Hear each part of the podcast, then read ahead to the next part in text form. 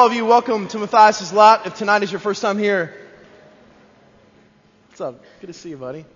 If tonight's your first time here, thanks so much for being here. Um, I want to remind each of us. I grew up in the church, uh, pretty much from uh, conception, my, uh, you know, the beginning in the womb till now. I've been in the church growing up, and the, the church um, service typically has a rhythm, has a meter, and I think because of the rhythm and because of the meter, we oftentimes just go with the rhythm and the meter, missing like what we're doing. We just do the deal, stand up, sit down, sing the song. And at this time, we all know like what happens. We open the word and we're going to be studying the scriptures, right? But, but we miss what it is that we're really doing. And so I want to remind us before we get going tonight what it is that we're doing. We're not just opening the word of God. And, and myself and Jason and Jeff and whoever teaches up here, we're not performers. We're not comedians. We're not up here trying to draw a crowd in by our cool antics. This moment in time in our worship gathering is a moment for us to open up God's holy word, which we believe here at Matthias' Lot is inerrant, that God breathed it, that He spoke it, that it's a good book and that scripture says it never returns back void. We believe that. And so as speakers and communicators and teachers, Jason and I believe that we can get out of the way and let God do his thing through his word primarily. And so what's about to happen if you're here for the first time is we're going to open and we're going to pray that the Spirit of God will show us more of who God is. That He'll reveal more of His character that will walk away and walk through those double doors saying, tonight I got a greater glimpse of who it is that Yahweh, Yad, Had, Vad, Had, the Old Testament name for God, who that guy, that God, that holy majesty image is, so that we may better love Him, so that we may better walk out of here by God's Spirit convicted and changed. Are you with me? So that's what we're doing. We're not just doing a church rhythm exercise. This isn't, and now's the time when we read God's Word. No, no, no. We're going through the scriptures because we desire to know who God is better. And we're asking Him to change our hearts, to move us, and to shake us. So, shall we dance? Remember that from a few weeks ago? I would say, shall we dance? And you all say, we shall. Let's try it again. Shall we dance? Yeah, yeah. Yeah, seventh grade uh, uh, dance style. You know what I'm saying? Now, it's amazing to me. It's amazing to me how people respond to surprises differently. Um, how many of you guys here like surprise parties? All right?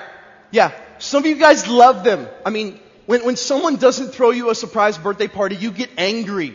You know, and I mean, you, you, you love it, you crave it, you love the surprise. Others of you guys are haters, right? How many of you guys hate surprise parties? Any, yeah. Yeah, you guys are the people, you just like things neat, like you want to know what's going on. If any little glitch comes in your schedule, you're, I mean, you back away, right? Those are, those are you people. Some of you guys love getting little surprise trinkets, right? Like in your marriage, you know, you, love getting that little surprise little present, you know, from your wife or your husband, a little note right? Uh, others of you guys, like, you hate that kind of stuff because you, again, you just want everything ordered, you know, and when someone does something to surprise you, you know, you're like, what are you doing, you know? We respond very differently to surprises, much like the people were responding to Jesus. Because let me tell you something, he was a surprise. If people would have read the scriptures properly, they wouldn't have been such a surprise. But he was. He came on the scene and he wasn't what people were expecting. They had created their own image of who God would look like, what He would say, how He would articulate, and most importantly, who He would love. And if you've been with us through the Gospel of Luke, what you're seeing is that He is surprising everyone with the words that He says, the people that He loves, the way He articulates, and most importantly, even just His appearance, how He's not taking out the Romans. And so we've seen people responding in those same two camps. Some people have embraced the surprise. Some people have been like, yes, this, this surprise is, is awesome. I'm so thankful that you do love the oppressed. I'm so thankful that you do care for the widow. I'm so thankful that you're engaging those who are unlovable by culture and other people. They're like, whoa, whoa, whoa, whoa, whoa, whoa. This isn't the God that I had in mind. And so because you're not the God that I had created in my mind. How preposterous does that sound? Because you're not the God that I had finangled in my dome. I'm done. I don't want anything to do with you. Friends, tonight, time is shrinking. We've been studying Jesus, and over the last several chapters, it spanned a couple years. We've been watching him heal. We've been watching him preach and teach. We've seen amazing miracles.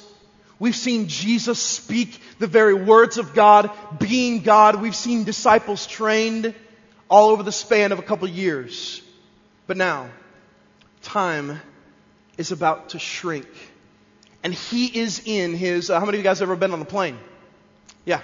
Okay. And some of you are lying and others of you need to get out more, right? You know, plane, woo, you know, yeah. One of my favorite things in a plane because it means you're getting close to home is when the captain comes on the intercom and he's like, uh, flight attendants, you know, used to be stewardesses, now we have to be PC, you know, politically correct. Flight attendants, please prepare for the final descent into St. Louis. I love those words, right? Because it means, despite my motion sickness, like we're getting close to home, you know? And, and here, we're in Jesus' final approach, his final descent into Jerusalem. And we all know what's going to happen there. He is headed there to die. There's commotion. People are going there because it's Passover time. And time now moves from a couple years to the next several chapters are going to be the study of a few weeks, a few months, the last days of Jesus. So open your Bibles to Luke chapter 18. We've been going verse by verse through the Gospel of Luke for a long time. And as we enter into this section, this is, this is the great reason why Christ came. The beauty of God's plan. And so let's begin in uh, verse 31 of Luke chapter 18. Are you all there? Say, I'm there. Sweet. Jesus took the 12 aside and told them, the 12, right, the disciples. He's been pouring into them. He spent so many waking minutes with these guys. And I love this. I love the rhetoric here. He takes them what? Aside.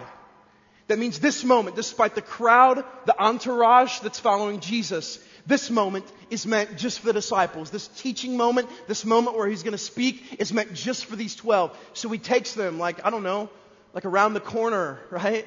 Or, uh, you know, up, up the hill somewhere. He gets them alone. He takes them aside. And then he says this. We are going up to Jerusalem. Which the disciples would have been like, of course we are. like, we've been traveling there for a long time. Like, we know it because it's Passover time. That's what we do, Jesus. We go to Jerusalem. There's no surprises at this point. Yes, of course we're headed there, right? We're going to Jerusalem. And everything that is written by the prophets about the Son of Man will be fulfilled. God keeps his promises. If you've been with us, you know that when we talk about the Old Testament, the prophets, we talk about it in a way that every word that God breathed through the prophets and through Moses and the Pentateuch and the other pieces of the Old Testament are all pointing to one thing, the person and work of Jesus. And so Jesus takes these guys aside and says, everything that was written about the Son of Man is about ready to be fulfilled. Verse 32. He will be handed over to the Gentiles. They will mock him, insult him, spit on him, flog him, and kill him. Could you imagine that moment? Hearing these words. This is the third time that Luke has talked about Jesus talking about his death. Put up Isaiah chapter 53, verse 5 for me. But he was pierced for our transgressions, he was crushed for our iniquities. The punishment that brought us peace was upon him, and by his wounds we are healed. Jesus keeps referring to the fact that he will suffer. This written hundreds of years before Jesus even came on the scene. How many guys like movies? Yeah, like all of us, right? How many of you guys have seen the wretched movie Titanic? Any of you guys ever seen that? Yeah, yeah. There's like this, the, the piece of the movie that we all know, like the boat's gonna sink, right? Death, despair, destruction, horrible, right? And then there's this other piece of the story, Jack and Rose. And they're kind of, you know, like, you know, there's this scene and they're holding each other in the boat, you know, it's all this classic movie moments, you know, and My Heart Will Go On, the beautiful song. A movie like that, a blockbuster, I, th- I think, isn't it the biggest grossing movie ever? Yeah, like that and Hoosiers, you know? Yeah. You know, that it, it has a few expected things. A movie like that is based upon what?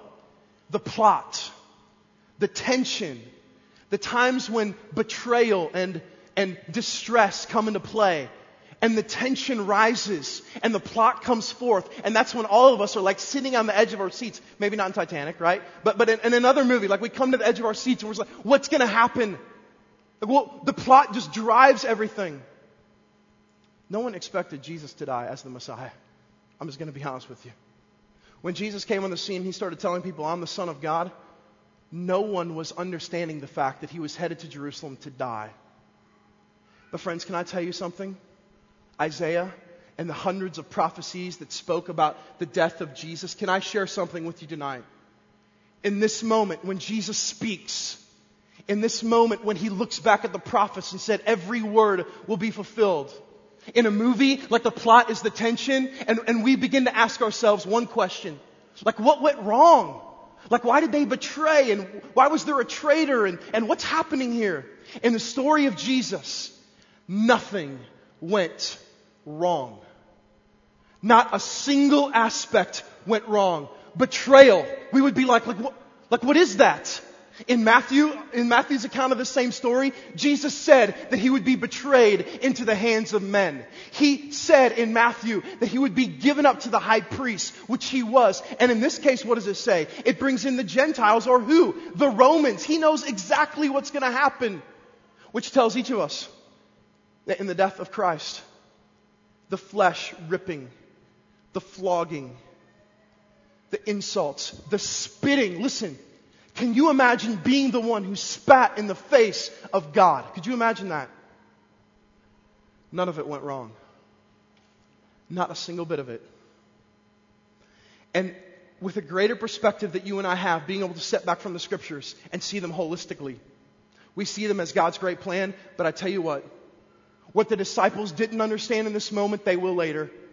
And what they will understand later, they will know that nothing went wrong. That it was the design of God to send Christ to suffer and to be our sacrificial lamb so that we could be reconnected with God. In this moment, this escalates, the blood dripping down his face in a prayer in the Garden of Gethsemane. He knows he's gonna suffer and he knows it's God's plan and somehow he knows it's beautiful. Do you? Do we step back and watch a movie like The Passion of the Christ and we hurt and we cry and at the end of the day we say, God, thank you for your plan. Thank you for keeping your promises. Thank you that none of that went wrong. Betrayal, traitor, death, insults, all of it fulfilled in the person of Christ. Jesus goes on. And I, this, is, this is so interesting to me. On the third day, he will rise again. He said that he would tear down the temple and rebuild it in three days.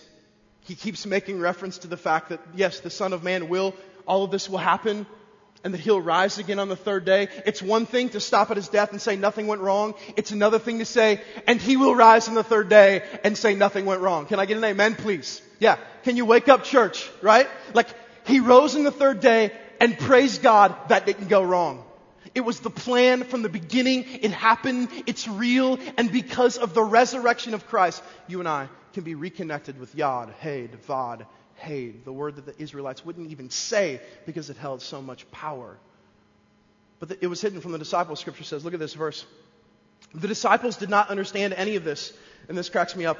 Its meaning was hidden from them, and they did not know what he was talking about. It's like saying the, the same thing three times. It's like they didn't understand, and they didn't understand, and they didn't understand, you know? With like some weird wordage around there. They didn't get it, alright? Let me exegete it for you, alright? They didn't understand it. It was hidden from them. They didn't grasp it in that moment. But listen, I guarantee you, when Peter, and we talk about this all the time, was crucified upside down, and when he said, I don't want to die like my Savior, I guarantee you in that moment he got it. As the Holy Spirit unveiled and took off the, the scales of the disciples' eyes, and they realized this is exactly what Jesus came to do, I guarantee you that what they continue to take and, and teach and preach and let their heart overflow was the great plan of God. So the question begs each of us. You've had some bad things happen, haven't you? You lost your job. Money just went down the yapper. You had a death in your family that you didn't understand, you couldn't begin to grasp. You had a relationship that just tension, tension. Friends, we're so quick to blame circumstances, aren't we? We're so quick to step back and say, well, God, what are you doing wrong? And we're so quick, isn't this interesting? We're so quick to say, what are we doing wrong? Like his plan somehow like revolves around us. He's using us for his glory's sake. But let me tell you this, he will accomplish his plan with or without us. And isn't that beautiful? And so when you and I, when we begin to step back and say, God, thank you for your plan amidst the struggle, amidst the hurt, amidst the trial, then our communion with Christ will go to this level that the disciples saw post resurrection. God, your plan. Remember Jesus, what did he pray in the Garden of Gethsemane? If there's any other way, but what? But your will be done. And so he suffers and he goes through it. Hey, church, it's time to wake up. It's time to cry out for God to renew our passion for claiming victory in His great plan. He never does anything wrong. He's great and faithful despite our faithlessness, and He will accomplish what's impossible for man, making it completely possible for God. And that's what you and I can rest in. That's what you and I can sit back and say, you know what? You're in control. You're doing your work. And if it means that for a little bit I have to suffer, then so be it.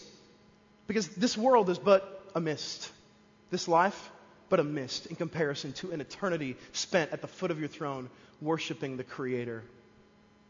And now, friends, he goes in to another journey.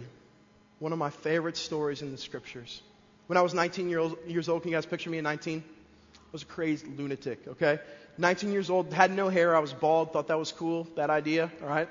Kind of going, kind of, nothing against anyone who's bald here, right? Yeah. But, dude, I, I, I love you, bro. And, you know, I have a receding hairline. Um, but I was starting to preach at a lot of camps. And this next story was the story that actually was the formational story of this entire week long camp. It's one of my favorites.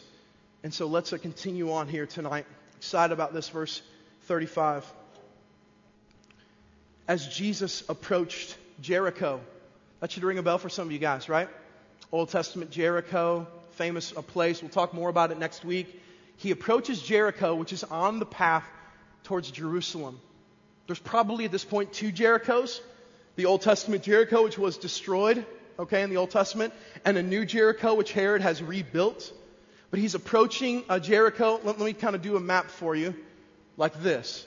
Okay, Dead Sea, you guys with me here? Here's Jericho, about six miles to the north and to the west, and Jerusalem is just a few miles to the south. And so it's all very close proximity. You guys, were you guys with me there? I wish I had an etch a sketch or something.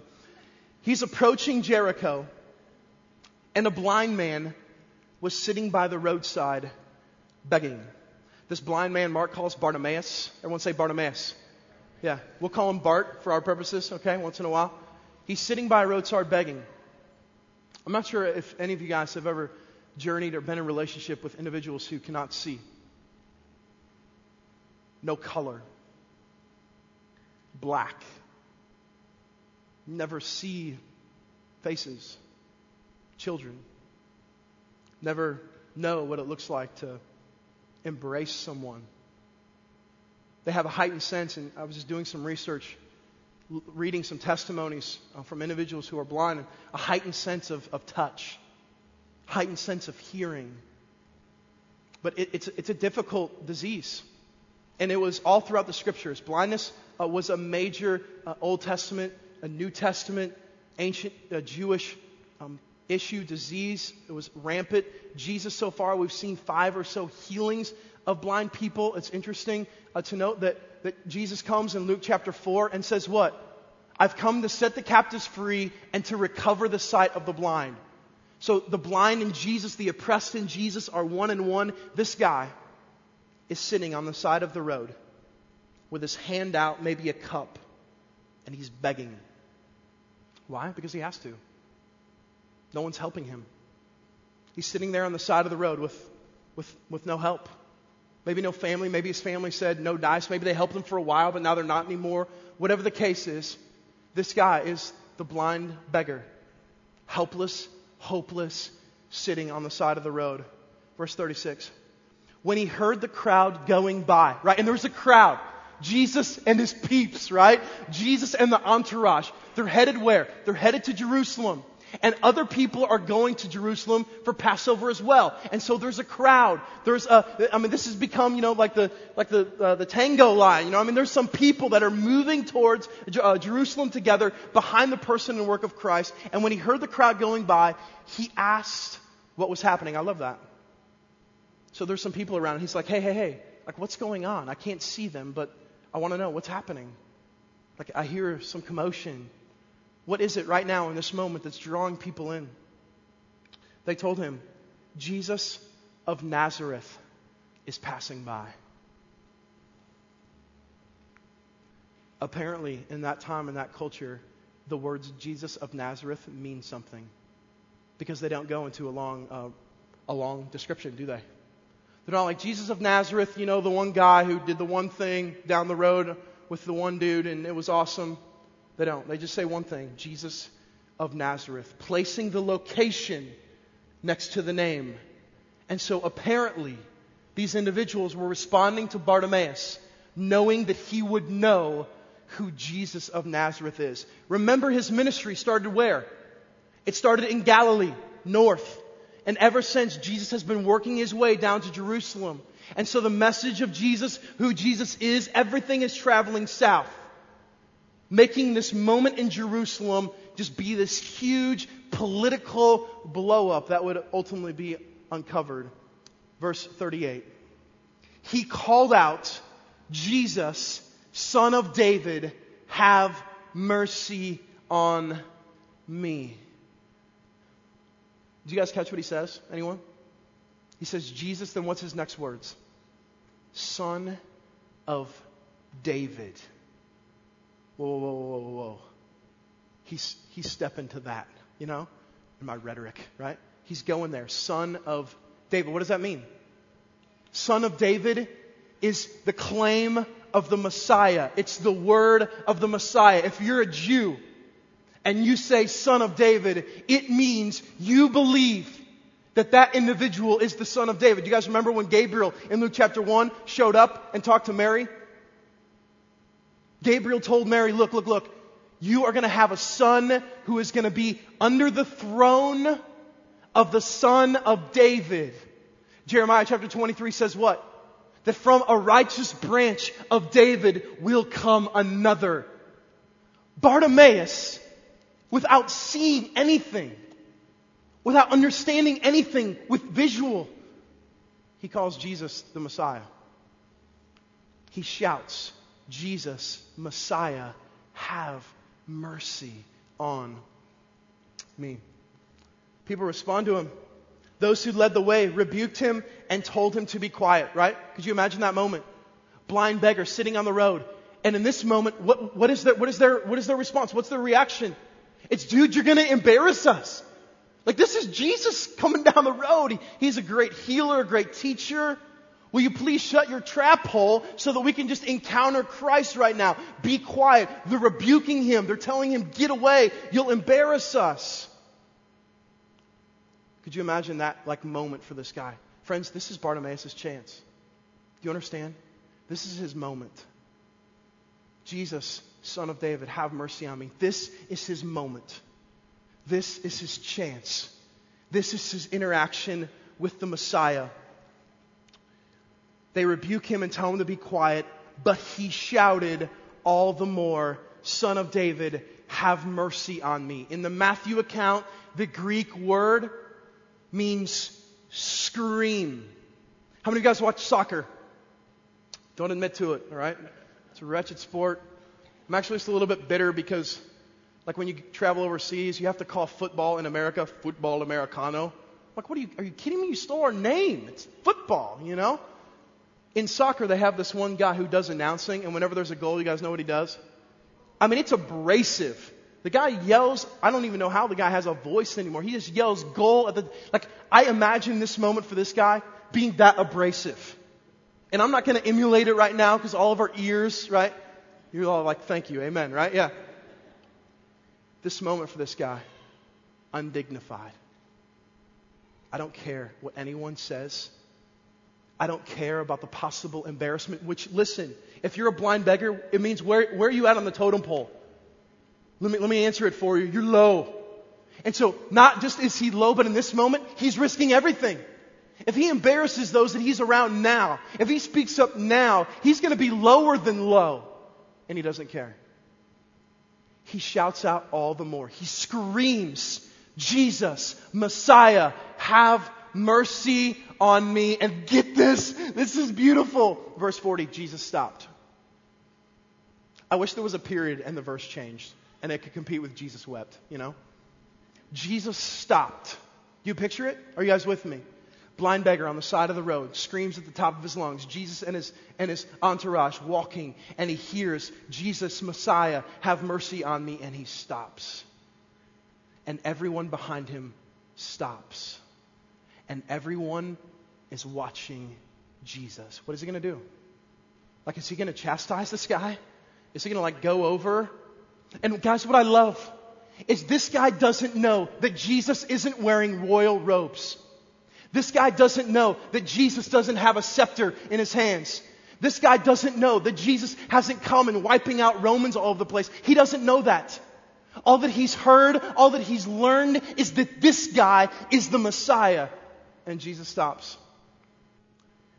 And he says this. He orders the man to be brought to him. In Mark's account, after he orders them, his buddies say, Stand up, cheer up. He's calling you. And in Mark's account, he throws his cloak aside. This guy's pretty excited, possibly naked. You know what I mean?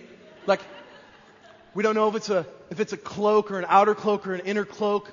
All we know is that this guy in this moment doesn't care about anything except the fact that Jesus, who he believes is the Messiah, has just stopped all of his peeps. And he says, come here, bring that man to me. And so he, he throws maybe his only possession, his cloak. He throws it aside and he just runs to, he runs to Jesus. I don't know, people may be helping him. He may be stumbling over himself. The reality is he doesn't care. He's undignified. All he wants is Christ. It's hard to relate, isn't it? I wish I could relate more. I wish I could be like that blind bar guy, like me and him. We're like all exactly the same. That's a problem, wouldn't you agree, friends? Let's keep going and we'll keep challenging the problem. When he came near, this verse, verse 41. What do you want me to do for you? You've got the Messiah standing in front of you. And Jesus says, I'm not sure if you know the scriptures very well, says something he doesn't say very often, okay? He says, What do you want me to do for you? A lot of blind beggars at this point would have been like Jesus genie, you know what I mean? Like put Jesus and you rub the little thing and Oh, what do you want me to do for you? Well, I would like three million denarii. You know what I'm saying? I'd like to, you know, run the, the, I mean, you know, all of these list of things. He's got the attention of the Messiah. What do you want me to do for you? What would you say? Right now, if he just came down, Jesus, right here, right now. He's like, what, what would you like me to do for you? How would you respond? Do you know your state and your need well enough to be able to respond correctly? Or would you guys be like, well, there's been this, uh, I know the market's low, Jesus. I know you know that. There's been this house around the corner. Be sweet. It's got this basement with. How would you respond? Bart responds in a particular way. He says this Lord, I want to see. You think some of the people around were disappointed? They're like hoping he would ask for fireworks and that Jesus would have like provided it, you know? Like, dude, what are you doing? Like, just ask for something more. Like, you just want to see? Are you kidding me? but he knows his need. And his need in that moment is he wants to see Lord. Do you like that? How he calls him Lord? Lord, I want to see. And the Greek there isn't just a sir. Sir, I want to see. It's a Lord, as in Lord, as in Lord Jesus, Messiah. I want to see. Jesus said to him, Receive your sight. Your faith has healed you. Now, do you guys remember a few chapters ago when we were studying the 10 lepers? Jesus heals 10 lepers, and you remember how many came back? I just told you. Yeah. How many came back? Right? Yeah. One of them came back. Do you guys remember how Jesus responded to the one leper who came back? How did he respond? He says, Your faith has, in the NIV, healed you. Problem is, is the Greek word there is sozo, which literally means saved. And in this case, the exact same Greek word is used. Your faith has saved you. To see is one thing, isn't it? To have your eyes opened. We don't know whether he's been blind since birth, but all of a sudden he sees things. His eyes open and he sees colors, relationships. And it's another thing for faith, saved by grace through faith, to save us, to save him. In that moment, blind Bart, in this moment, interacting with the Messiah, he was saved. Despite the rebuke, despite everything that was pulling back on him, verse 43, immediately he received his sight and followed Jesus, praising God. If I had been blind, and if I was a beggar, let me tell you that it would be difficult in that moment to not run to all my friends and to not like, oh, like this is what you look like? Like, whoa, you know? Like I was expecting something better, you know? Or, you know, just one by one, you, you go to your family and you're like, dad, mom, like I can see now. We can interact. Like I can, I can look at you and you can look at me. But it doesn't say that. He opens his eyes and he sees Jesus. And what does the scripture say? It doesn't say he praised God and went on his merry way. It said he followed Jesus. Praising who? God. In his mind, in his faith, he connected who? Jesus and God. In other words, Jesus was God. This man's faith was so deeply rooted, my friends, that the last verse in that scripture says what? Other people worship God too. There's seven things right now that I see in Bartimaeus that we better understand and that we better pray for. If you guys are taking notes, put, the, put that first slide up. The first thing that Bartimaeus has is this. Put that number one up there for me. The first thing he has is curiosity. You're like, well, that's kind of weird that you would start out with curiosity. He hears the crowd, and if you're a blind beggar sitting in Jericho, that's, let me tell you something hot, okay? Jericho is not, is not Alaska by any stretch of the imagination. Jericho is hot, it's deserty, and if you're a blind man sitting out by the roadside day after day after day, holding and begging, do you understand how quick it would be just to get in the rhythm? And that when crowds could go and come and you wouldn't really care, all you're doing is, I need help, I want help. But he asks the, the guy standing around him, like, what's happening? And it's this curiosity, and we'll talk more about this in a little bit. It's this curiosity that allows the response of his brothers. Number two, Bartimaeus has this he has a faith in the Messiah that I long for. What's the biblical definition of faith? Believing in something that you what? It's helpful when you can't see anyway, isn't it?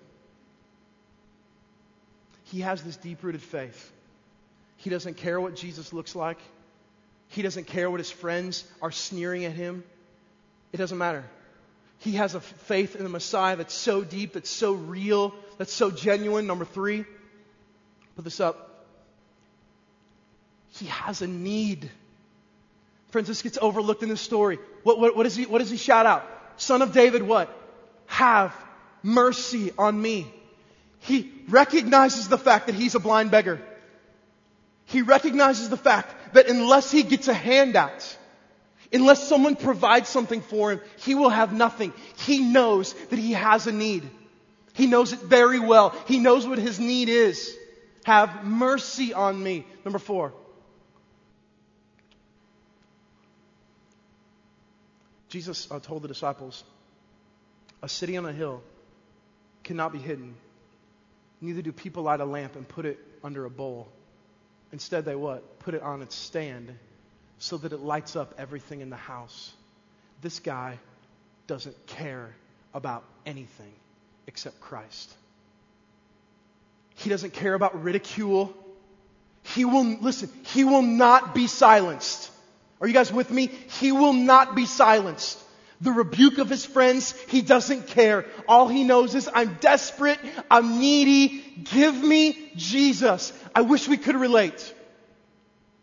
I wish that all we saw was Him. All we needed was Him. All we cried out was Him. I wish we lived in a culture where Christianity wasn't shoved over in the corner.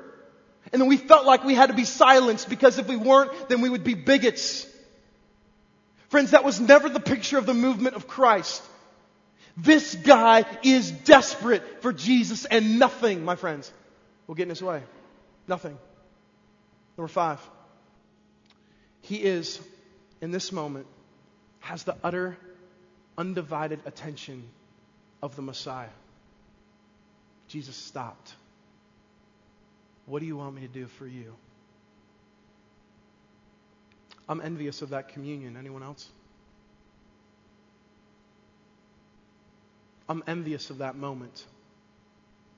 What must it have been like for Bartimaeus? Looking through black and hearing Jesus. He has the moment to interact with Christ. Number six, he has a healing.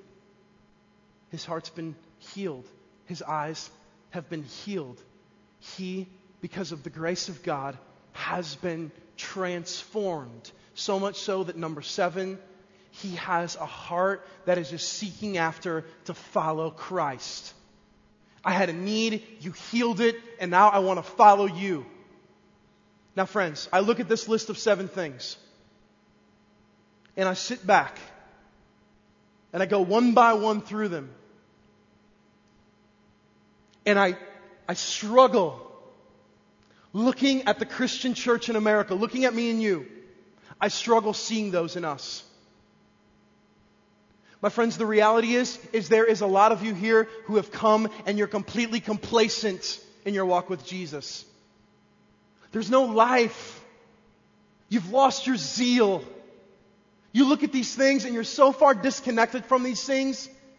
You know that you're doing the church thing, but beyond that, there's this, this complacency. Your heart feels dark. Your heart feels dead. Friends, tonight, in this next moment, this is for the complacent in this room.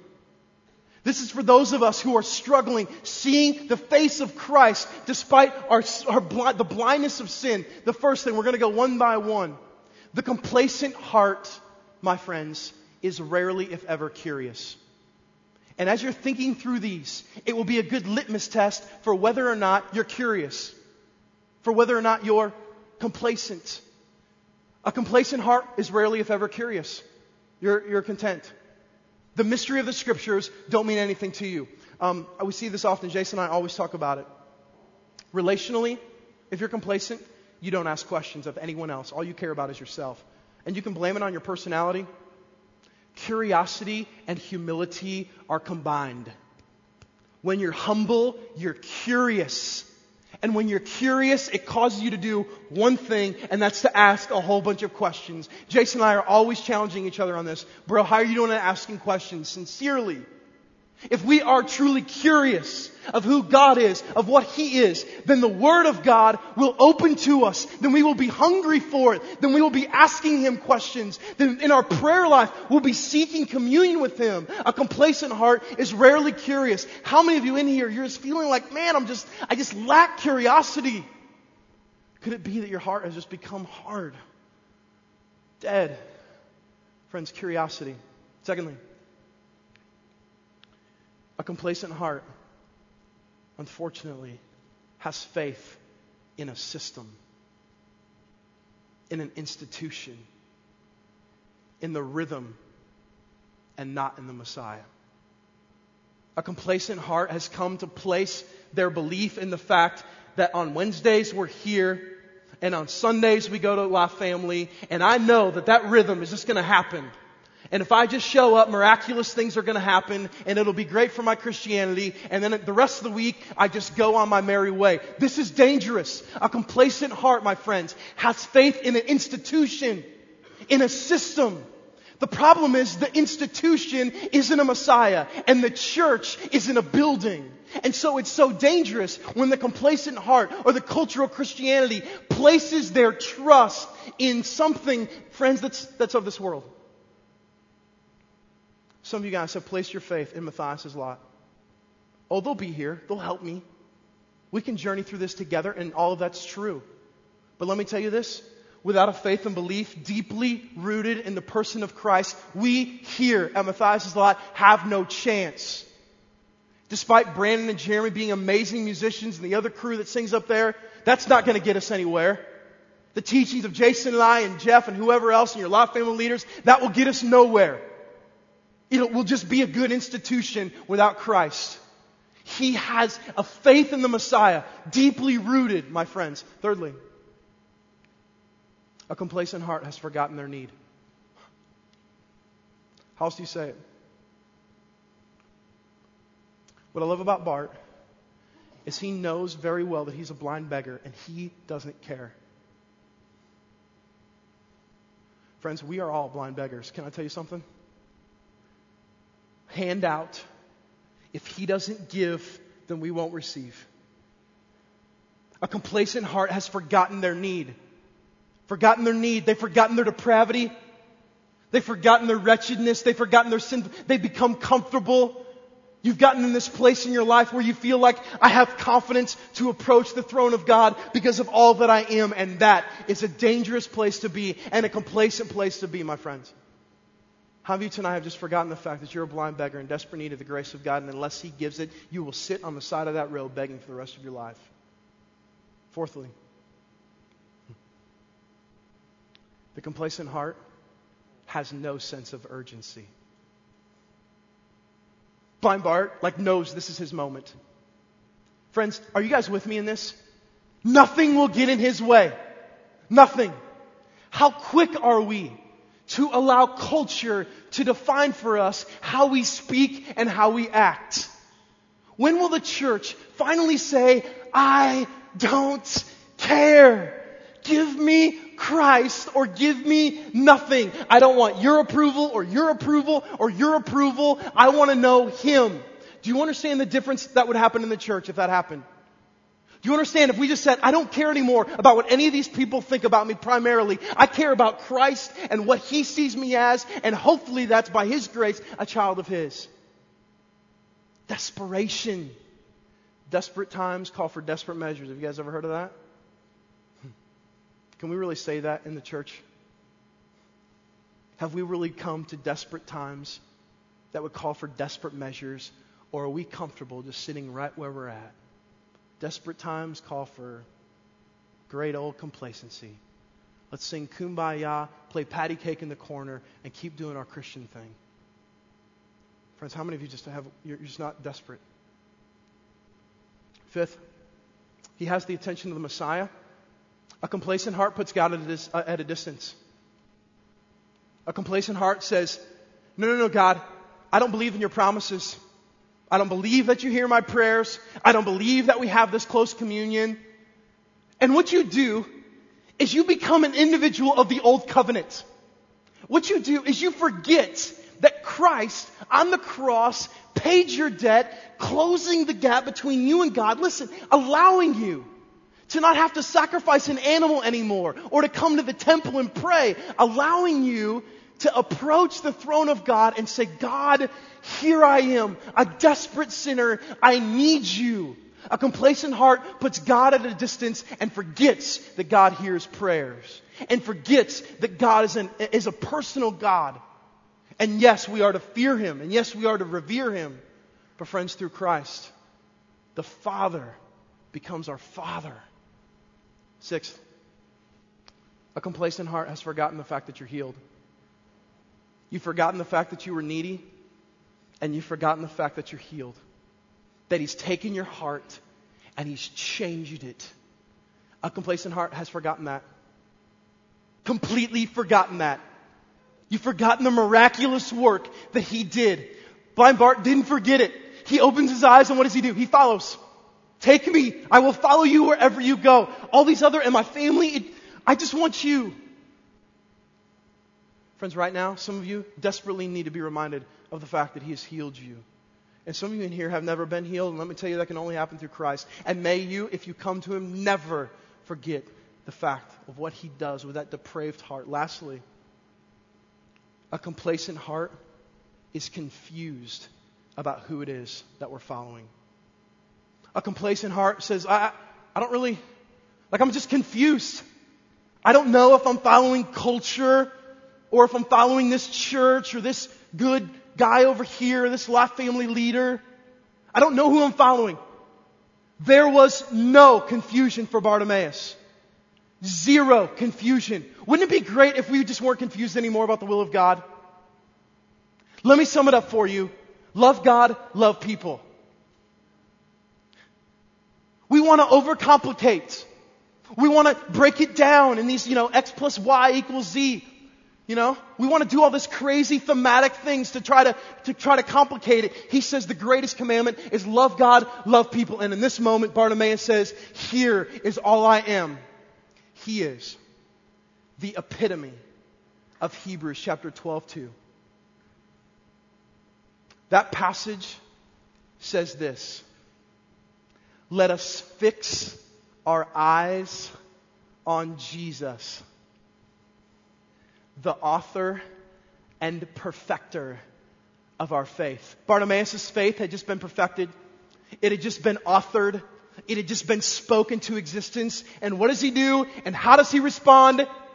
He says, I don't care about anything else. I'm going to fix my eyes, which I can now see on you, Christ. Church, complacency must be killed. Complacency must die.